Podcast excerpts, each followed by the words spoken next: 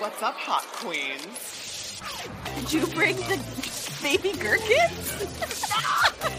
this is when I really felt like maybe we shouldn't do this podcast. Astronomical. I hate to see it. Wasted potential. Are you drunk? I am so drunk right now. Welcome to Bad Author Book Club, where we're not like other authors, we're worse. I'm Claribel A. Ortega. I'm Ryan La Sala, and we're two authors reading the most bizarre fiction we can find. So, we have got another exciting episode of Model Land for our listeners today, and dare I say, this promises to be the most exciting episode yet. Oh, There's a ton ahead of us. Both of us are having like a mental breakdown about it, so you can rest assured this is mm-hmm. going to be a doozy of an episode. But before we get to it, a quick reminder to find and rate the podcast wherever you listen to your podcast so that we can reach even more readers, or well, listeners, readers, you know what I mean. And find us on Discord. That link is in the show note to discuss the episode after you're done listening. And of course, we are on all social media. So find us on Twitter at Bad Author Pod and on Instagram at Bad Author Book Club. Today's episode is chapter 43 of Model Land by Tyra Banks Porcelain Living Dolls.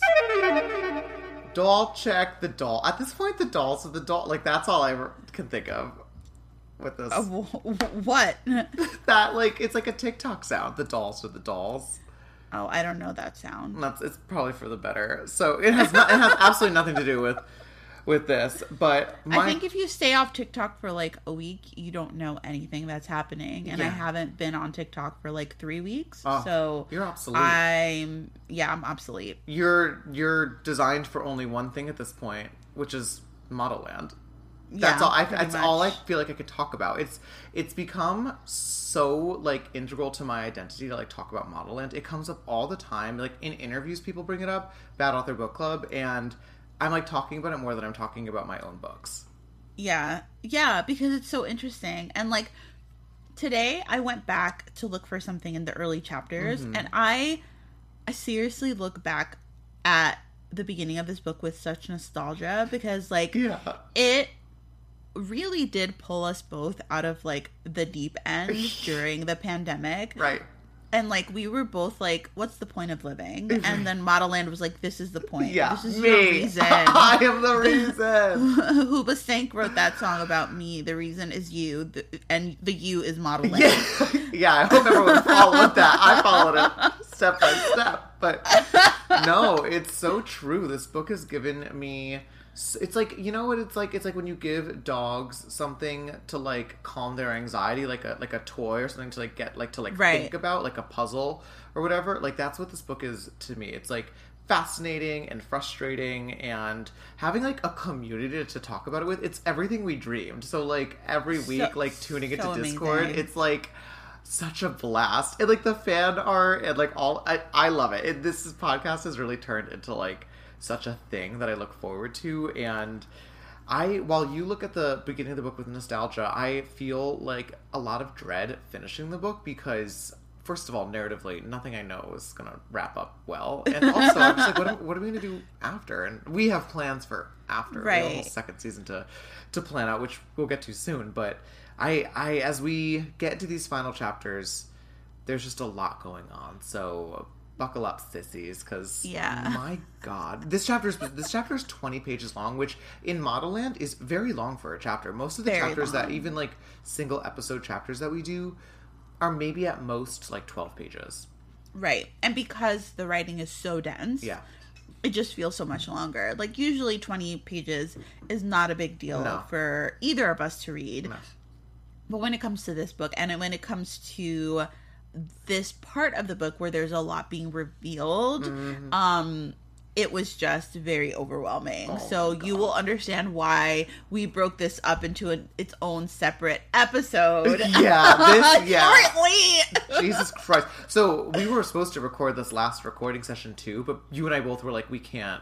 No, there was this. no way. There There was was, way. just no way we could. So, okay, so for those of you who, you know, didn't listen to the last episode for some reason, we were, you know, in the with the flashback females and we were sort of seeing the origin story of like how Creamy and and the Belladonna and Persimmon knew each other, and it turns out that they were all Bellas at the same time at Model Land. They were mm-hmm. students trying to become sevens slash intoxibellas, which is the same thing. Right. So when we start this chapter, we're pulled out of the memory that shows them, you know, that reveal. Um, and Creamy and the Belladonna are like two inches, their faces are two inches apart, it says. So they're like in a literal confrontation, like face to face. And we find out something really interesting that I wish wasn't real, but it's that Creamy's real name is cream a Creamolata defecate. and I'm not kidding. It no, that's absolutely true. Tookie's eyes widened. She could hardly believe what she was hearing. cream a Creamolata defecate, disgusting. And I was like, is there a reason for this?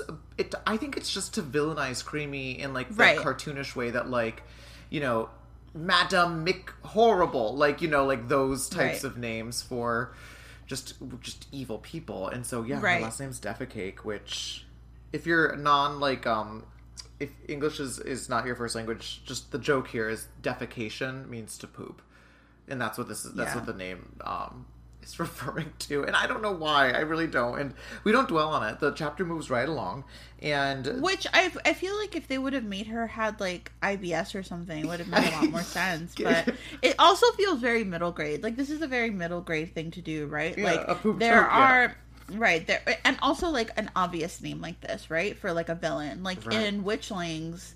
There are some people who aren't great, and their last name is Dimblewit, right? Because it's yeah, like uh, it, they're dumbasses Duh. and it's very obvious but to do it for a young adult i guess tyra can do what she wants but yeah she she really work certainly has been doing what she what she wants, despite Mm-hmm. all of our advisory. Nothing's she changing. cannot she cannot be tamed no, okay no. so creamy uh tookie is like why didn't you ever tell me you were a bella like what the fuck and creamy's like get over it it was one minor detail of my life And Tookie then starts to think like, oh, like this is this like how she knew so much about like Model Land? Is this how she Right. knew that Miracle will get chosen? Which a she didn't know. Well, I guess she seemed pretty sure in the beginning, so that's fine.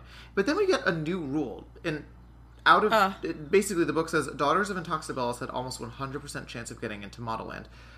We've never heard that before at all. At this is the first time we're giving this information, and it this is actually a really good moment to like teach this lesson when it comes to fantasy or things that have like mystery wrapped up in them. Mm-hmm. Yeah. you never want the moment that a reveal is happening to be the moment where you're sort of like setting the rule for like why that reveal is like a big deal. Right. So like when we found out about the Smizes in the very beginning, and probably like it should have been mentioned again. Maybe there was somebody else who was like a legacy Intoxibella, Yeah, that right? would've made sense. I think, or during the day of discovery, it would have been a perfect time to also mention it. Like maybe the legacies were like all lined up, ready to be like snatched into the sky or whatever, because they knew they were going to be chosen. But because this is the first time we're hearing about this rule, it feels very sort of like shoehorned in, Mm-hmm. and it doesn't feel impactful. Because like before, it could have been like, oh, an, a, a hint as to the fact that this is why Creamy knows all these things. This is why, you know, she knows that Miracle's gonna get chosen, why she's so sure of it. But I think Tyra really suffered from something that you pointed out, which is like trying to hold too much back. Yeah.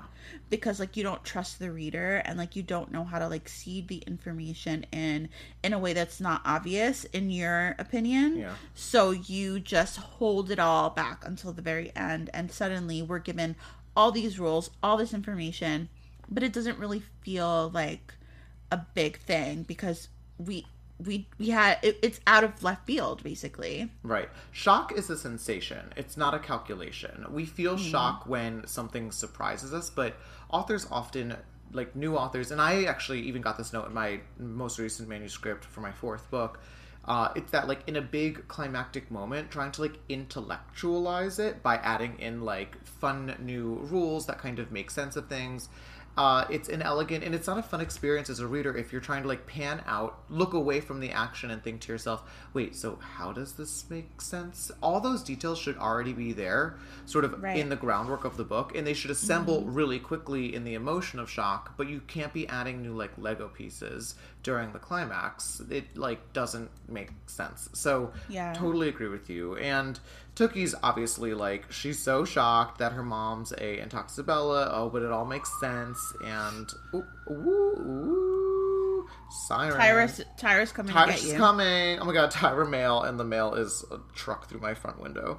Um, we get so then the flashback females are like, all right, next flashback. Which I'm like, how does this work? Like previously, Creamy had to like drive the flashback, right? Because she was like, I'll show you everything.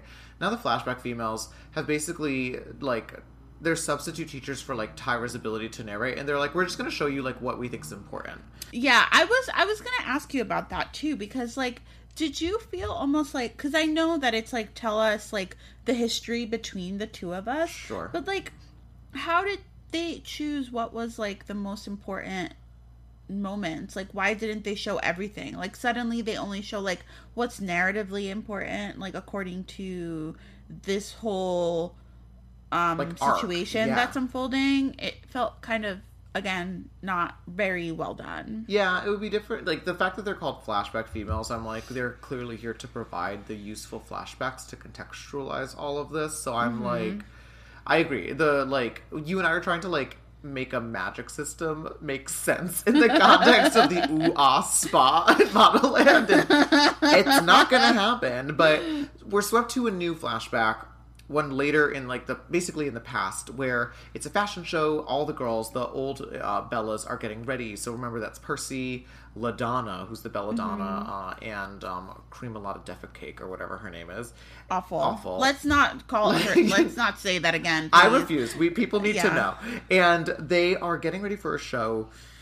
There's a lot of description here, but basically they're in beautiful gowns and Percy is being they're being dressed by those like hands, those magical hands that dress the girls behind the scenes, which Yeah. literally complete erasure of stylists in the fashion industry, but like shh, Tyra will let it go.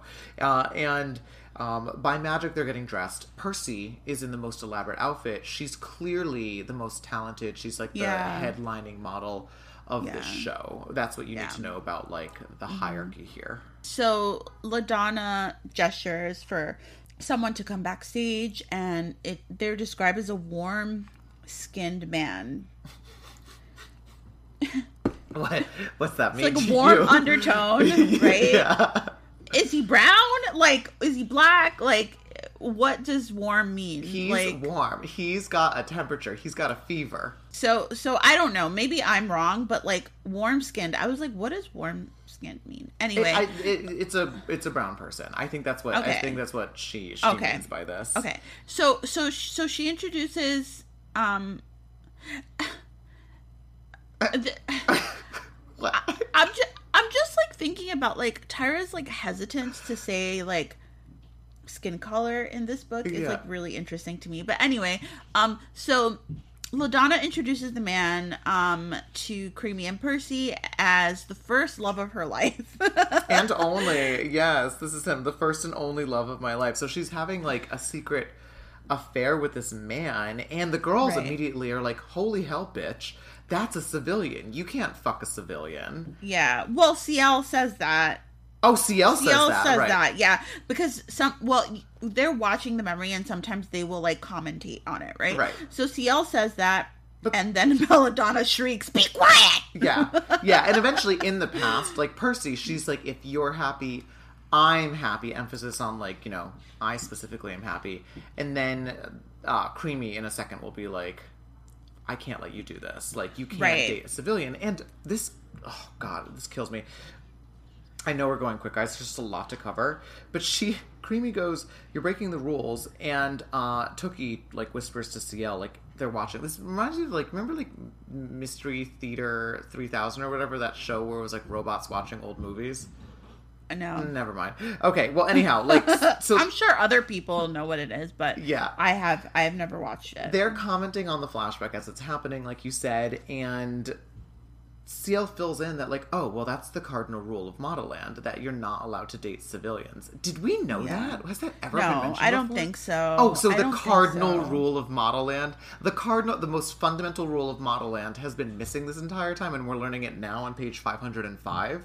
Right. And also, like, what a stupid thing to waste that on. Like, this one story that didn't affect anything else. Wouldn't it have made a lot more sense for, like, Tookie and Bravo's relationship?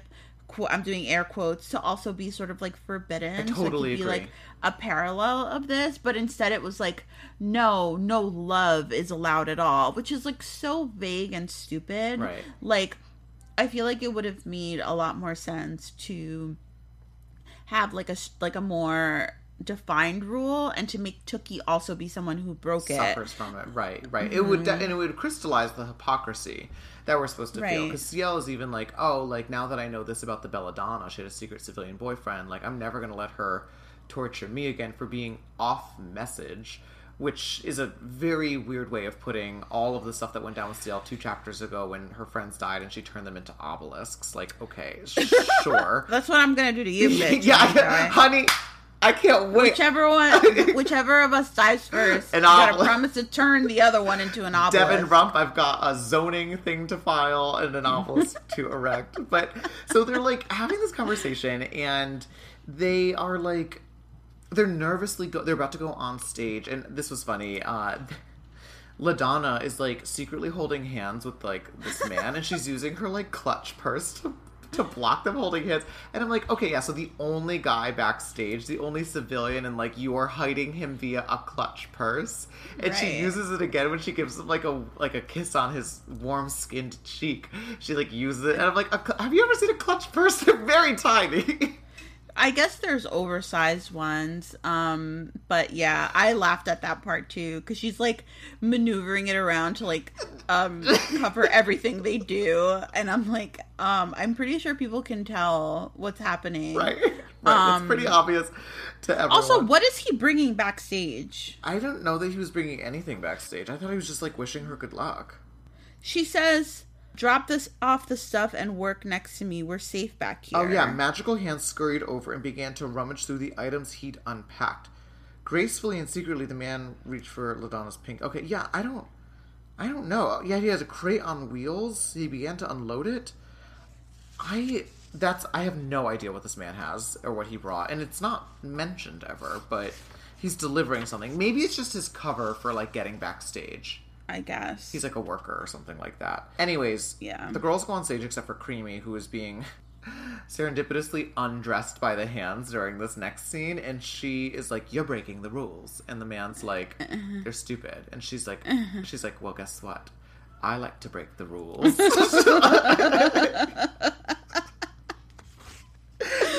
Oh God! Oh, oh my God! Also, this is so stupid, but it made me laugh that like Ladonna and Percy literally skipped away toward the front of the fashion show lineup, like skipping, like dresses. it. Yeah, and like how they're not twelve. Like, why are they skipping anywhere? I just got back from skipping, actually, so that's actually really offensive. Yeah, well, I'm ageist. No 12 year olds, anti 12 year old. I'm a foe of the middle grade children. I've heard that. Spread the I've word. heard that about you. Send me to Kansella. Here you Um, go. um, so Creamy like immediately begins to accost this man, Yeah. and then it describes him like hopping on a low beam that surrounds the backstage. Had a very hard time picturing this. Why are there beams back there? Fine. Yeah, why is he Um, hopping? He's like to get away from her. He does like gymnastics. And he has perfect balance. Important. So at this moment, I'm like, Chris Kremka back. Yeah, Chris, is that you, Chris Kremkova? And I'm like, you think that Tookie would like know, right? Like she's looking at her dad from like a few years ago, but she doesn't mm-hmm. react to that. But Tyra's very intentional with the details we put in. Like as we know, like details like this, like it's never just like it, it- like they matter things like this when they feel Right. out of the blue like this is Tyra has a very specific like type of detail it's either something like hyper specific or it's something that's complete nonsense and you can really tell Right. the difference so that that's important he has perfect balance and and then the scene ends with like him basically like turning Creamy down, and Ciel's like, "Ooh, that mother of yours, she's trouble." And uh, then we go to a new a new flashback. Oh my god, just buckle up. This is Yeah. this was crazy.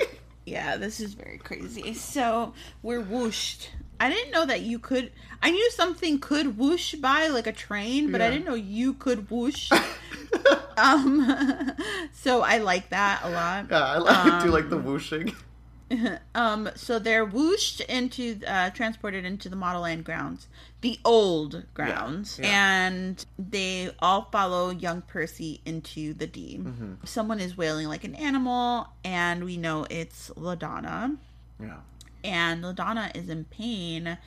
She is slumped um, over the toilet, and Tookie's like, "Oh, I know what that feels like when I ate too much chocolate one time. and Now that's why I can't eat chocolate anymore. Hi, it's me, Tyra Banks. I hate, I hate chocolate. not like famously. Yeah. So, so Percy is like, like kind of worried, like what's going on. She's outside of the bathroom, and then, um, Ladonna's in the stall, and you hear a splash. Wait, she like gets up off the floor and sits on the toilet. Right. there's a huge splash. Splash, and then a cry, a piercing cry. Not the cry of a young girl sick with food poisoning, but that of a baby. Ladonna just had a baby in the toilet. yeah, like I never saw this coming.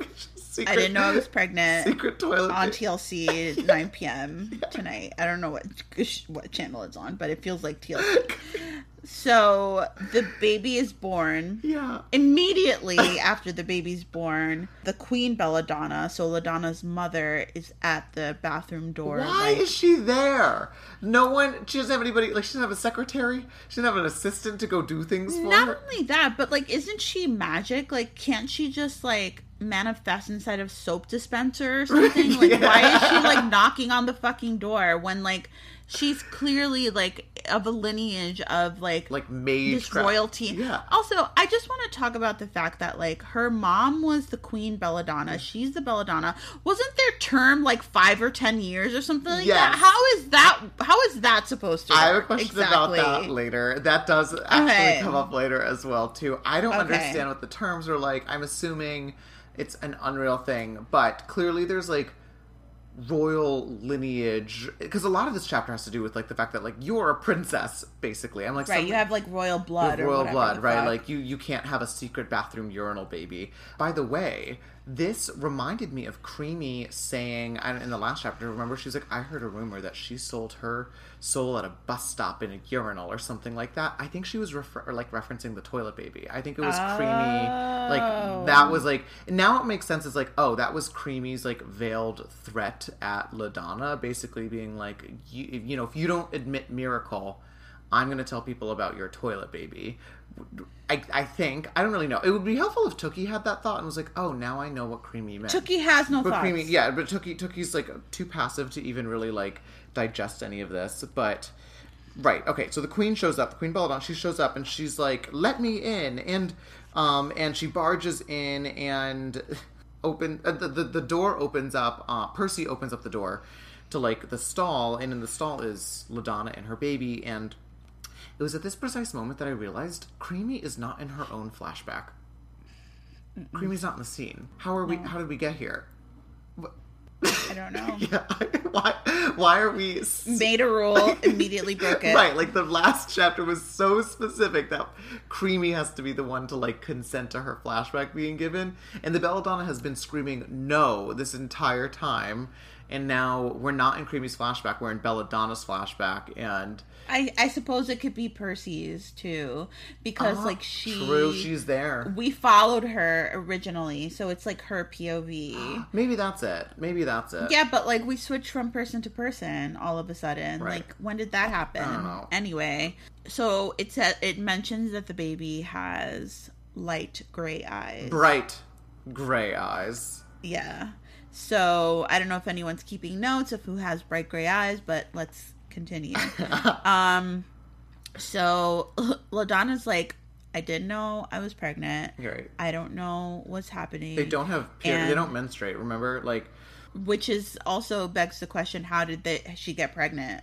if she doesn't menstruate. You famously need your period in order to have a baby. Well, well, not at Model Land. She has no period. She didn't even know. She didn't even show. And she's like, we minor thing here. Percy takes the baby and wraps it in her centaur just to like keep it Yeah. warm. Um, but she's like talking to her mom, who's like, "Get rid of that baby," and she's like, oh no, well that hasn't happened yet. Before the mom comes in, Percy wraps the baby in her centura, and then the door opens. That's okay, right. So Yeah. order of operations, they try to Yeah. like swaddle the baby. The mom comes in, she's like. I didn't know I was pregnant, I didn't even show and the queen is like, a mother always knows. Always knows, mother. Yeah. Um. So, um, and she immediately is like, "It's from that common civilian, Yeah. isn't it?" Yeah. And Ladonna's like, "He's not common. I'm in love." There is a very Ariel from the Little Mermaid moment. Daddy, I love him. Mm-hmm. Yeah. And the Queen Belladonna is like, "There's no room for love here at Modelland. Not here. Not now. Not ever. Do you hear me?" Then she grabs the baby from Percy's weak arms and is like glaring at the baby like it's made of bile. It says, which is awful. Mhm, Yeah, terrible. Also, this does um harken back to remember that when the Belladonna had her like spooky school assembly after Desperado left? That whole thing was like an echo of this as it turns out because she says like there's no love at Model N, like no love allowed, like Desperado's disgusting for doing what she did. And I'm like, "Oh, like Right. this is supposed to sort of be like a cycle of abuse, like hurt people hurt people type of type of thing." Right. So now we know, now we know where she gets it, and the rest of the scene plays out as you can imagine, with the Belladonna being like, "No, like you need to be punished for this." Right. And we're going to um she's like what's going to happen to the baby um and uh the uh, Queen Belladonna is like we're giving it to um its father like he can raise it Right. and turns on Persimmon. Yeah, Like how dare you like um wrap the baby in your sacred baby. centura. And it's like, okay, then why didn't like Zarpeza get in huge trouble for hiding uh Tookies that one time if they're quote unquote sacred? Like Right. this is the first time we hear about them being sacred, ah. right? They're important, but like when have they ever been sacred I still don't know what they do. I have no idea what a centurion They does. cinch you, they they snatch your snatch waist. the waist, yeah, and they like they like make like sexy hand motions. That's all I remember about the Centuras, Yeah. but They're pointless. they're pointless. But the queen is still pissed that that Percy Yeah. used one, and she's like, "Your time at Model N has come to an end." Um, Goodbye. Because like, and she's also like, because you hid this from me, and Percy's like, I didn't even know she was pregnant. She didn't. Like, I just found out. You literally, we just both we all out. are finding like- out together. We all saw this baby fall out of her into the toilet at the same time. Like, how could I have hidden it? And she looks to LaDonna to be like, duh, like, can't you say anything to your mom on my behalf? And LaDonna is like devastated from having her baby stolen, so she doesn't say anything on her friend's behalf, which is important. Yeah. And instead, what happens is the queen is like, you can either leave and go back to that like cult that raised you. Well, we don't really learn about the cult, but there's a cult that's mentioned, the cult of persecution. I think it was mentioned at some point, like maybe really early on. Oh, maybe. But I can't remember what it actually is. And it was mentioned maybe like once, like Right. 500 pages ago, so I don't remember. Literally. And so Percy can either go back to that or she has a choice and she can stay at Model Land but in a different form, not Isabella. And so Percy chooses to stay. And uh, we know what happens to Percy because Percy becomes Persimmon, who's a mannequin. Why don't they just say it though? Do you realize that she's like, you know what your choice is, like what you can pick? And like, they're still not saying like you become a mannequin. Like, they're not saying what it is. Yeah. It's just sort of like they allude to it, but why? We already know what happens. Why not reveal the name in that moment? Maybe why this like- like, air of mystery? Maybe because it's like such a horrible fate that like it's shrouded in like sort of a taboo nature, so they can't say it. Um, I guess so. I didn't like that. I also think that at this point, it's a secret to the Bellas that failed Bellas become mannequins. Although somehow, like Percy knows this, so I don't really know. But the the point is, is like this is this is how Percy's fate is sealed. Though it's because her friend doesn't stick up for her, which I also thought was kind of cruel. Because like Ladonna literally just gave surprise birth, and I don't know that she can be expected to like have a huge confrontation right after something that's so traumatic. So it feels a right. little She's unfair. also a kid. Right, Yeah. she's like a child. Yeah, I think that probably, I don't know. I guess maybe what the belladonna is upset about is that like persimmon didn't tell her about Oh, the affair. the boy the boyfriend but sense. she clearly already knew about it so like what the fuck does it matter but i guess it was a test It's a test. Yeah, it's all it's all about loyalty. So the baby's stolen and the female, the flashback females go moving on now and they how convenient they switch to a flashback that belongs to nobody in the room. They suddenly go to Peppertown to the outside of the like the man like the father's house. And literally no one in the room is able to have this flashback because no one's there. The person sent to deliver the baby is a statue. It's me it's statue of the Queen Belladonna, like dropping the baby off like stork style on the stoop, and the man does. He goes to pick the baby up, and this is such a crazy line. I'm just gonna read it out loud. Then gracefully, he swooped down as though he was about to do a handstand, and took the baby up in his arms.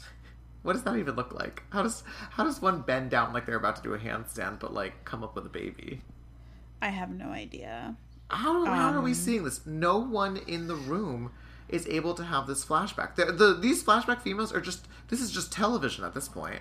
yeah they're just like going into people's minds left and right and also um another thing that i thought was interesting was the environment that they're in looks exactly like what the ooh-ah walls look like so like where the dad is Yeah. basically um the belladonna was recreating that in her spa area That's really nice. even though it's sad actually. she's like very against love now i don't know She's anyway like she's using it to like self soothe. It's like she's reminiscing. Yeah. She's pretending that she was you know in that area. That that's actually a really good detail that I didn't even think about. yeah so so we see this person with with the baby and it's a huge space full of leather buttons soles laces and shoes shoes shoes on every surface. So she creeps up tookie creeps up to the baby in the memory and then we find out who it is. And tookie's like i know i know that man.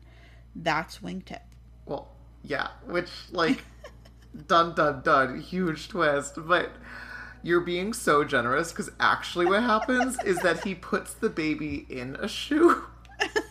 That's and right. Tookie actually says, I know that shoe. So Tookie's deduction here is that Wingtip is the only person she knows who also has shoes. Like that's what she's. she's Yeah. like, I know that shoe that that baby. First, I don't know like how small this baby is that it's literally fitting inside of a shoe. tiny Tiny, tiny, tiny, preemie baby, and she puts the baby in a shoe, and that's what like clues us into the fact that she's like, oh my god, I know that specific shoe, which like is such a crazy form of deduction, right? Like it could be, oh, I saw the man's face clearly for the first time, or you know anything else other than like I recognize this one shoe from presumably decades ago. You know that this baby is inside. It's so weird. So yeah, the the baby the baby's in a shoe. Wingtip and the belladonna had an affair. Yes. Not even an affair. They just were in love. They no no one was married. They they consented and they had a baby. Yes. So um, that is reveal, I guess, number two of of on a, well number three if you if you count uh, Creamy's name being Creamy. Creamolata yes, Um, which I am counting. So everyone whooshes out of the flashback again, and they're in the ooh ah, and Tookie's like, "You always told me to stay away from that man." Um, but you knew him all along, and I'm like, okay, well, maybe she knew him and he was terrible. Like, that's not really very good logic. Like, who cares if she told you to stay away from him? Like, it's not about you, right? It would be different also if like this man showed up constantly to like check on Tookie. Like didn't oh, or did he? I mean, didn't Tookie say that like wingtip I see all the time and we like walk home together from school?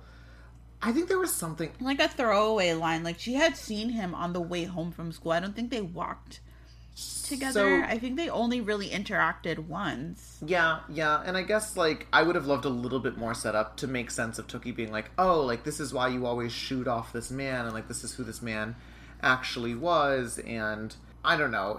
Creamy eventually is like that man is disgusting, and he always has been. And the Belladonna's like that man has a name, and his name is Ray Faye. Wing, just- Wingtip's name is Ray Faye.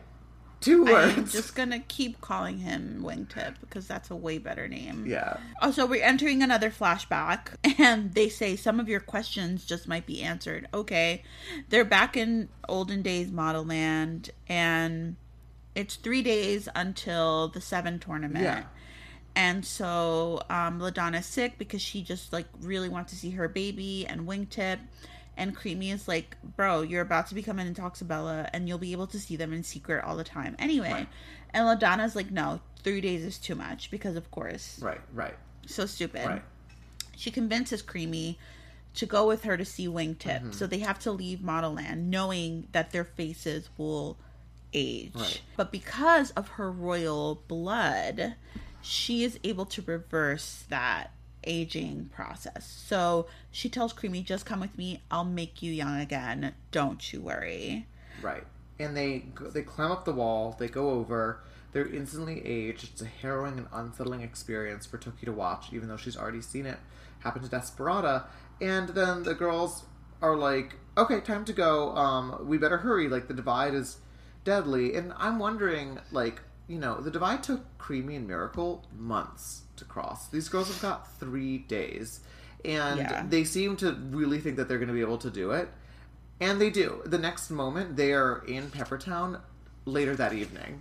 So Yeah. what took like months and months for these other people to do, they're able to do so quickly. I'm like, they didn't take a zip zap. Like we didn't even hear mention of the roller coaster. Remember the roller coaster that like swooped Desperata away? I thought there would at least be something like that, but they apparently cross the diabolical divide in a matter of hours and show up in in the early evening at um at Ray Faye's house.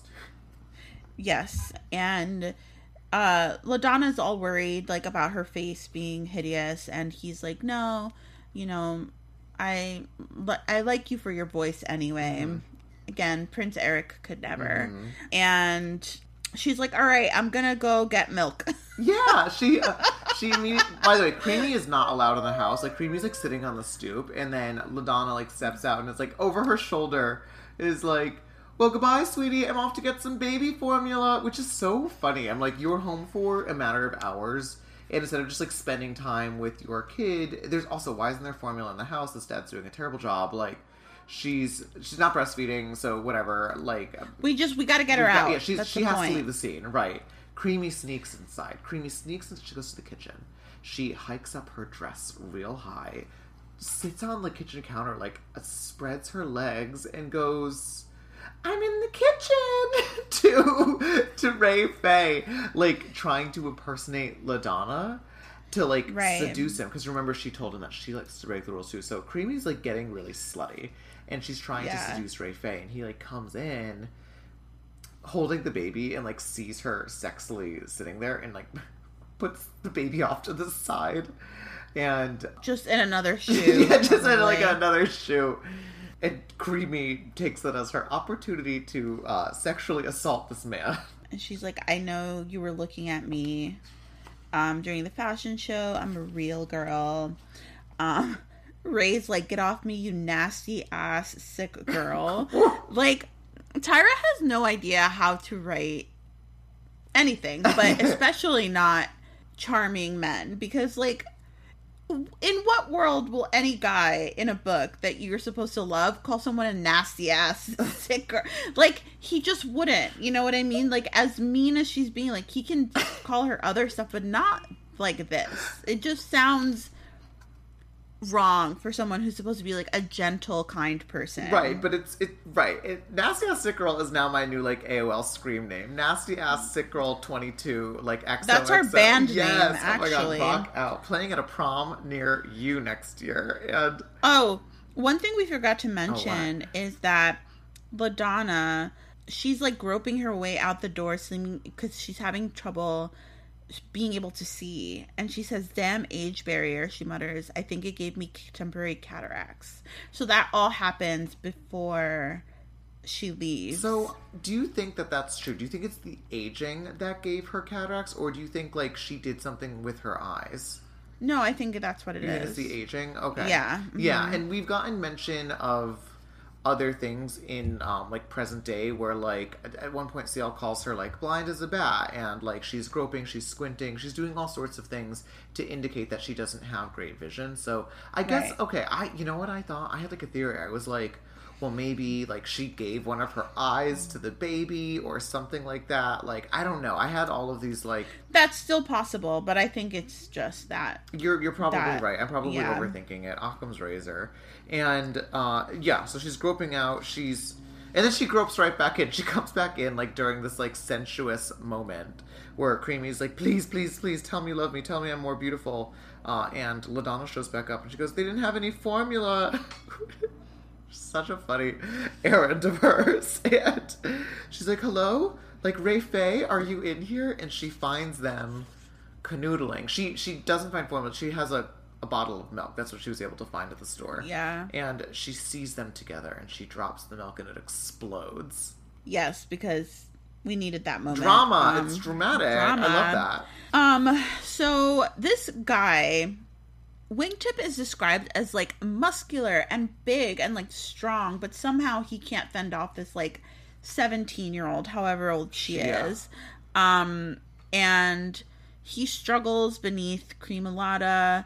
Um, and it's Creamolata. I just want everyone to know it's not Creamolata, it's Creamolata, okay?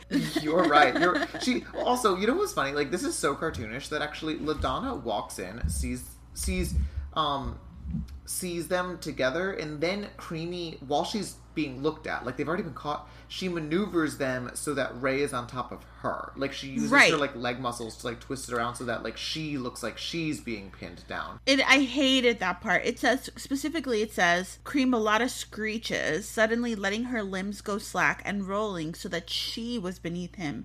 You get off of me. But I guess because we're, they're saying that like maybe like Tyra's logic here was, well, Ladonna can't see very well, so Maybe. maybe she can't tell, but it's still very stupid. Yeah, Creamy should have done Um, that. Crem- Creamolata should have done that uh, like before she got caught. That would have made more sense. But no, Tyra can't give like any sense of reality to this. It's all got to be like jokey and like you know, like uh, very. It's very Tom and Jerry of her. Yeah. Yeah. So of course, Ladonna immediately sides with Creamolata and is like, "You're my best friend. I'm sorry, Ray. You're not the man that I thought you were. I cannot believe you would do that to my bestie." And Creamy effect like is effective in poisoning this relationship. Yeah. And um right when she's like I should have listened to you, uh, Model Land Security has arrived. Um which where have they been this entire book? right? Like the fact that they got there in like within minutes of these people arriving to their like safe house, Model Land Security shows up. I'm like, who's Model Land Security? The freaking lesbian pouch girls were es- escaped and were gone for fucking hours and hours Right. and nobody said a thing. Nobody. There was nobody looking for them. Well, you know why? Because they're not royal, and that's what they say. They're like, usually we'd let you like idiots go, right? Like, because your aged faces would be punishment enough. All of this is like rife with, you know, beauty is not old, beauty's young, right? They were like, that would be pointless enough, but you're in the same sentence. They're like, normally we let people go, but you're royal descent, so you we can't let you go. And actually, um, never mind. All of you actually have to come back to Model Land with us. So they're saying like two different things, right? Like one Right. that it's because you're royal that we care about you, but actually we care about everybody. All of us, we, we all have to come back for your sick and punishable offense. They are all dragged back to like the the crystal skyscraper corridor at Model Right. Land for trial, basically. yeah so yeah so it says we we switch uh memories basically we're in another flashback Yep. it says and we're at this place um um the grand crystal hall of the board and then um so she's like so you broke the ultimate rule Well, a new, a new And- ultimate rule. We just learned about the cardinal rule. Now there's an ultimate rule. so she's like um She being the queen. yeah so so she so she tells ladonna like you have a choice you can leave model land and be with your with you know wingtip and your baby and just go away um and still look age or you can stay here become an Intoxibella. Mm-hmm. LaDonna hates Wingtip right now, so she's like, fuck that guy. I don't want to live with him. I'm staying, but I don't want him staying with my baby. Like, I don't want him to raise the baby. That was so cruel of her. But also So so, operatic. Like this all feels like so operatic and like dramatic in like a Shakespearean way of like not only do I like forsake my husband, but I also like last twist of the knife, I don't want like I, my my baby can't be raised by him either. I actually kind of liked it. It's stupid because basically like Tyra just needed to get the baby out of Wingtip's hands. Uh, Right. And the reason she gives is if he does raise my child, he'll raise a heartless child. So she's trying to like do it as an act of like preservation to the baby, which could have been poetic. I I kind I kind of do like that she's that she did this like very brutal act as her like last thing as mother. It, it felt very um over the top to me, but I liked it. Yeah, I thought it was also interesting because like LaDonna is really horrified, and the reason why she's horrified is because she can't have both. She can't have her baby and her beauty. So she's sacrificing. Like, forget Wingtip, take him out of the equation. She's giving her baby up so that she can be beautiful, Right. and that's like so fucking awful. And she also has to like deny that the baby's hers at all. Right. Like, she can never sort of go looking for her or anything. So, right. So Yeah. her mother's like, no, those are the rules. Make your choice. Yeah, a lot of that, a lot of um, making your choice. Um, yeah, that's another thing that really annoyed me. We'll talk about that. Um, and she makes her choice and she says, like I said before, I'm gonna stay, but I don't want Wingtip to have the baby. Wingtip is fucking devastated. He's like, this is gonna ruin my life. Please don't do this to me.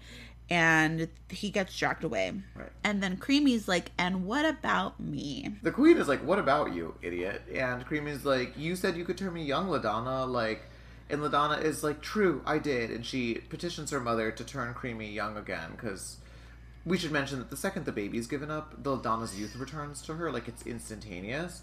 Uh, However, Creamy's not afforded the same thing. Basically, the queen's like, I don't give a fuck about you. You like can't be helped. And when it becomes clear that like Ladonna actually can't follow through on her promise, Creamy flips out. She calls her a lying, selfish, royal bitch. And then she like reaches some sort of like mental calmness and very evilly is like, well, in that case, if I'm going to remain ugly forever, then I should tell you that actually, like, your husband never did anything bad to you. He tried to fight me off. I have no idea why he didn't succumb to my womanly wiles, but he resisted me and he was fighting me the entire time. Like, you've betrayed him. Like, he was loyal to till the end. Awful. What a fucking bitch. A and like yeah. A really bad calculation on Creamy's part because if she knows that this person will one day be the belladonna, Yeah. why not Just wait. keep her by your side so that you can get your youth restored, even if it's in a few years, right? Right. Like We know the terms are term five years. only five Yeah. years, so it's not that long. It's not ideal, but it's better than forever, right? But of course, she's a fucking moron. So Ladonna is like immediately like, "Oh my god," changes her mind, right? Yeah, she wants her baby back. and she's like, I don't care about being Intoxibella or about my face, which is again, what a shitty fucking character. So because she didn't want to be with the father, Yeah. she was like, "Fuck my baby." Yeah. I just don't care about her. But if I can be with Ray, like she's punishing the baby for what she believed the father to be doing, and I just think that's crazy. You know what I would have done? Like, I feel like so you're picking up on a really good point, right? Like, they basically needed to make I don't know how to think through this. Ladonna's choices needed to be like either remain beautiful and a model and, save your baby's life, or go back to your husband and like the baby dies. Like that's kind of what they needed to make the choice be. Like it would have been something along lines of like like the the queen being like, I can tell that you're really upset with your husband. Like how about this? Like I will find your baby a new home. It'll live a privileged, beautiful life you won't be able to see it. You'll have to remain here, but at least your baby will be happy. Like that would right. have been the right offer to make her seem some somewhat sympathetic because we're just ending the scene being like, well, everyone fucking sucks. I don't care about any of these people. I don't know how this right. has to do with the t- Tookie's story that we've been reading for 500 pages. Like, where does this factor in? And it doesn't really like hook into anything. And the result is that we have a, just a handful of garbage characters. But that could have been a yeah. really good chance to like make her seem a little bit 100%. Yeah, like make her choose between like poverty and having like nothing, like with her child, and like her child having a bad life, Right. or or even being like, if if you stay here, you can send money to the baby or Right, something like yeah. that. Like you can work like whatever money you make, I'll put in a fund for the baby. That would have made it make more sense for her to do something like that. But instead, she's like, no, if I can't be with this guy, then Fuck the baby. I don't care Yeah. what happens to my Yeah, child. just, like, and I'm send like, it elsewhere. What the fuck? Yeah, it's very very crazy. Um, and I'm I'm sort of left wondering what are we supposed to feel about the Belladonna because like right now I feel like we're supposed to feel sympathy for her according to like Tyra's rules of like writing. Right. When in reality, she didn't really make her any more sympathetic Right. than she was before. I knew nothing about her before, just that she liked to sing and she was a statue sometimes. now I know that she also didn't care about her baby. Like, she likes to sing and she's a statue. Sometimes describes me when I'm on like edibles. like sometimes he's singing, sometimes he's like statue standing in a waterfall. Like those are the Ah. my two moods. But I so the answer I think here's the answer to your question. The whole point of this, we get some moralizing at the very end in the form of the queen being like you chose the wrong friend, LaDonna. Like, it's all about which friend you choose and who's loyal. And she points at Percy, who's suddenly in the scene, like like old timey Percy, who's now a mannequin, uh, is in like the background, and was like, your friend got turned into a mannequin because like you couldn't stand up for her when you needed to, which again I don't think is fair. But like, meanwhile, you chose to like stand by Creamy, and like that's the person who betrayed you. Like, you chose Yeah. wrong. But then she's like, but also you chose right because you chose to become La Belladonna in the future. But it's all about for the lessons that we're learning here. It's all about basically shaming her for not choosing the Yeah. loyal friend, which feels so removed when a literal baby has plopped into a toilet. Like, I don't know why this had to be. That's just not the lesson that I'm learning. Like reading this, I'm learning that everyone kind of sucks, except Percy got like raw dogged by these weird weird rules, right? right Uh, because also she's like you should have chosen the royal the loyal friend the loyal friend who you like fucked over for no reason so then if you know that why did you do what you did to percy? Do you know what i mean? Yeah. like it's so ridiculous. And like the whole like you can't change your mind. Like you've already chosen. Yeah, that's, that's it. it. i can't change A the rules. nope. It's so annoying to me because it's like there's no there's nothing binding her to doing to doing that right? Like we don't even know enough about the queen belladonna to know that like she won't change her mind or like once she's made a ruling she doesn't budge. Like we've only just met her for the first time and just know she's a massive bitch right? That's all we know about Yeah. her. But like that's not enough to like make a huge life-changing decision. They could have added some like magical contract or whatever the fuck. Like made her sign something. Right. again little mermaid Yeah, moment. like have like make it legal. But like no it's just like you can't change your mind even though it just happened two seconds And ago. And also consistently, oh my god, this is what's frustrating me about this. We've talked about this before, but tension comes from characters having to either choose from two really good choices or two really bad choices. There's no tension when the choice is between something really good and really bad because we know what the obvious choice is. So consistently, hmm. these characters are choosing the like better-ish on their you know on their logic the better option. And then a second after they're learning new information that then would have changed their choice. So it's a gotcha moment instead which has no tension because where tension comes from is a character like having to choose something really difficult. Not this whole like gotcha moment and like it should be it should be characters it really should be Tookie or like any character but really Tookie like what would make it this an interesting book is if we saw Tookie's reasoning for why she had to do certain things, or like saw LaDonna's reasoning for why she had to do certain things, and we could sympathize with her. It made sense to us too.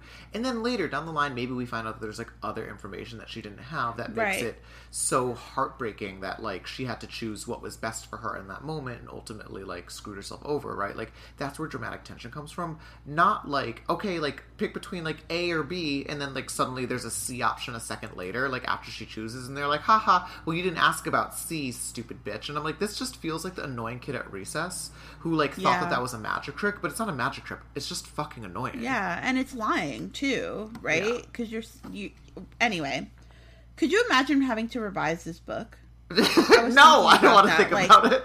like imagine they give you this manuscript and they're like make this good Yeah. it would be such a nightmare the whole book feels like prank after prank, but it's like annoying pranks. I think that she definitely was very proud of herself while doing. It. And you, yeah, she thinks she really pulled it. Like she's cackling about it too, but the rest of us are just like irritated and are like, "Grow up."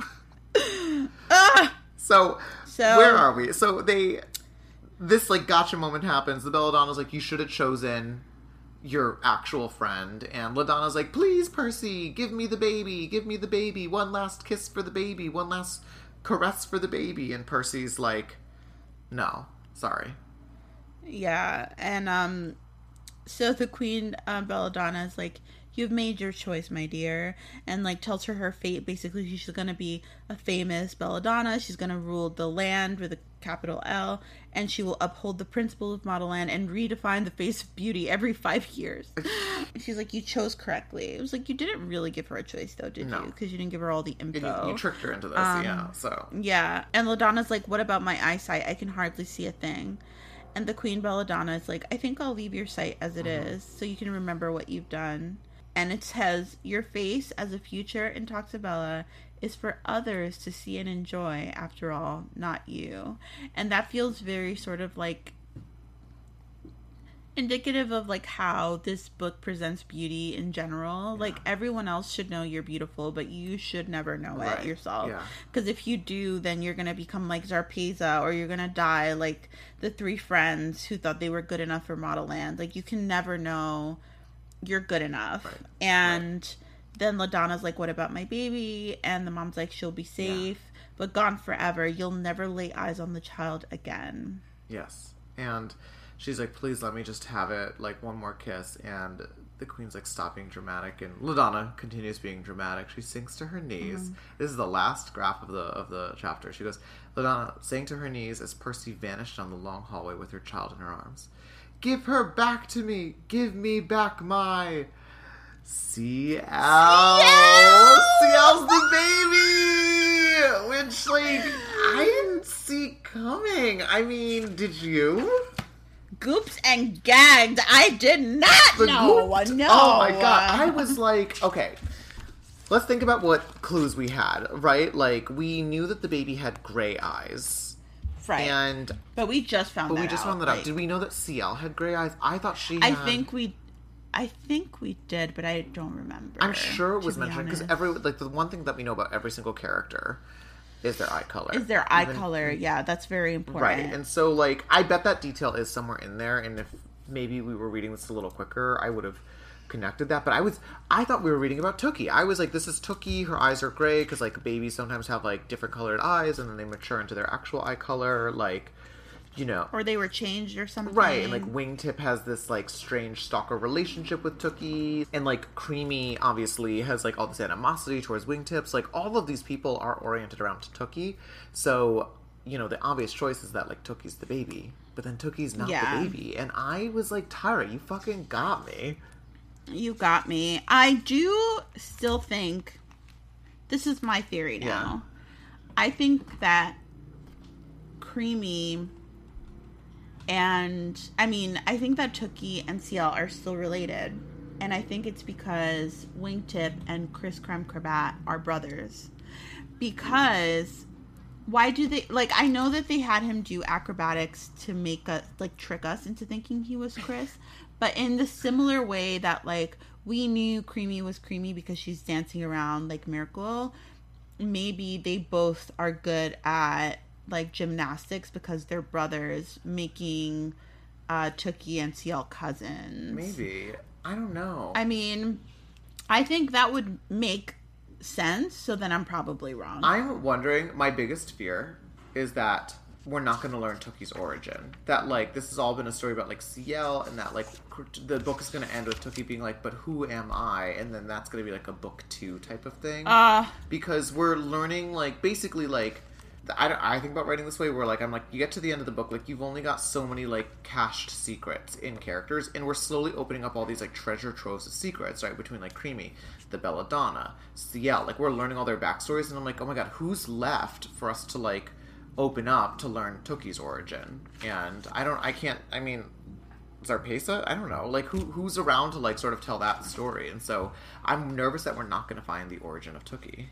Yeah, I feel like you're probably 100% right. And that is gonna make me really angry. But what what can I do? Just write write a strongly worded letter to to to Bankable Productions. I think Bankable I. I think that I think that like creamy. No, I think that CL and Tookie are going to be the same person. Like separated by like time travel or something like that. what? I do because so much of like Tyra's narrative is that like now she's a supermodel, but she wasn't, and she always looks for that like weird gawky beauty to like grow into and like you know this book is such like navel gazing to begin with that it just wouldn't surprise me to find out that like the mentor character is also the protagonist but in just like two separate forms or something like that. Like they're gonna be like sisters or something like that I well, that's what I was thinking too, like sisters or related in some Sure. way. That's what, and that was something that I have thought from like the very beginning, like that they were going to be related somehow. But I'm also assuming that Tookie is supposed to be special, and like so far, like she's not. So I don't know. Yeah, I'm. I'm. I mean, I'm looking forward to finding out. I think that you know we've got a few more chapters. At this point, the the revelations are coming fast and thick, and I.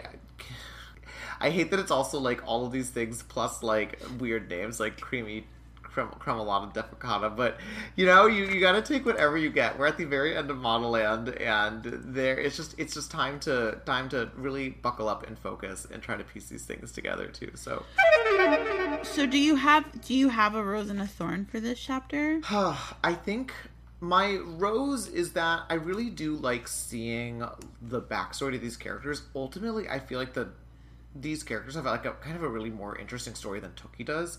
They want things, they're holding secrets from one another. There's like actual betrayals. I was like I was flipping these pages trying to see what happened with these characters. So that's kind of my roses. It's one of the few times in this book where I really felt I didn't take a single note the first time I read this. I just read the whole chapter, Yeah, me either. start to finish, and it was really enjoyable uh, because the scandal was so great. My thorn is that Creamy's character is just so bad, so bad. Like I mm. really liked Creamy kind of up until this point because I was like, she's a woman, she's a bitch on a mission, and like I can appreciate that. She's competent. She's one of the few people. We were talking about this in Discord. She's one of the few people in the book that's like good at what they're doing, has a goal, and is like striving to achieve it.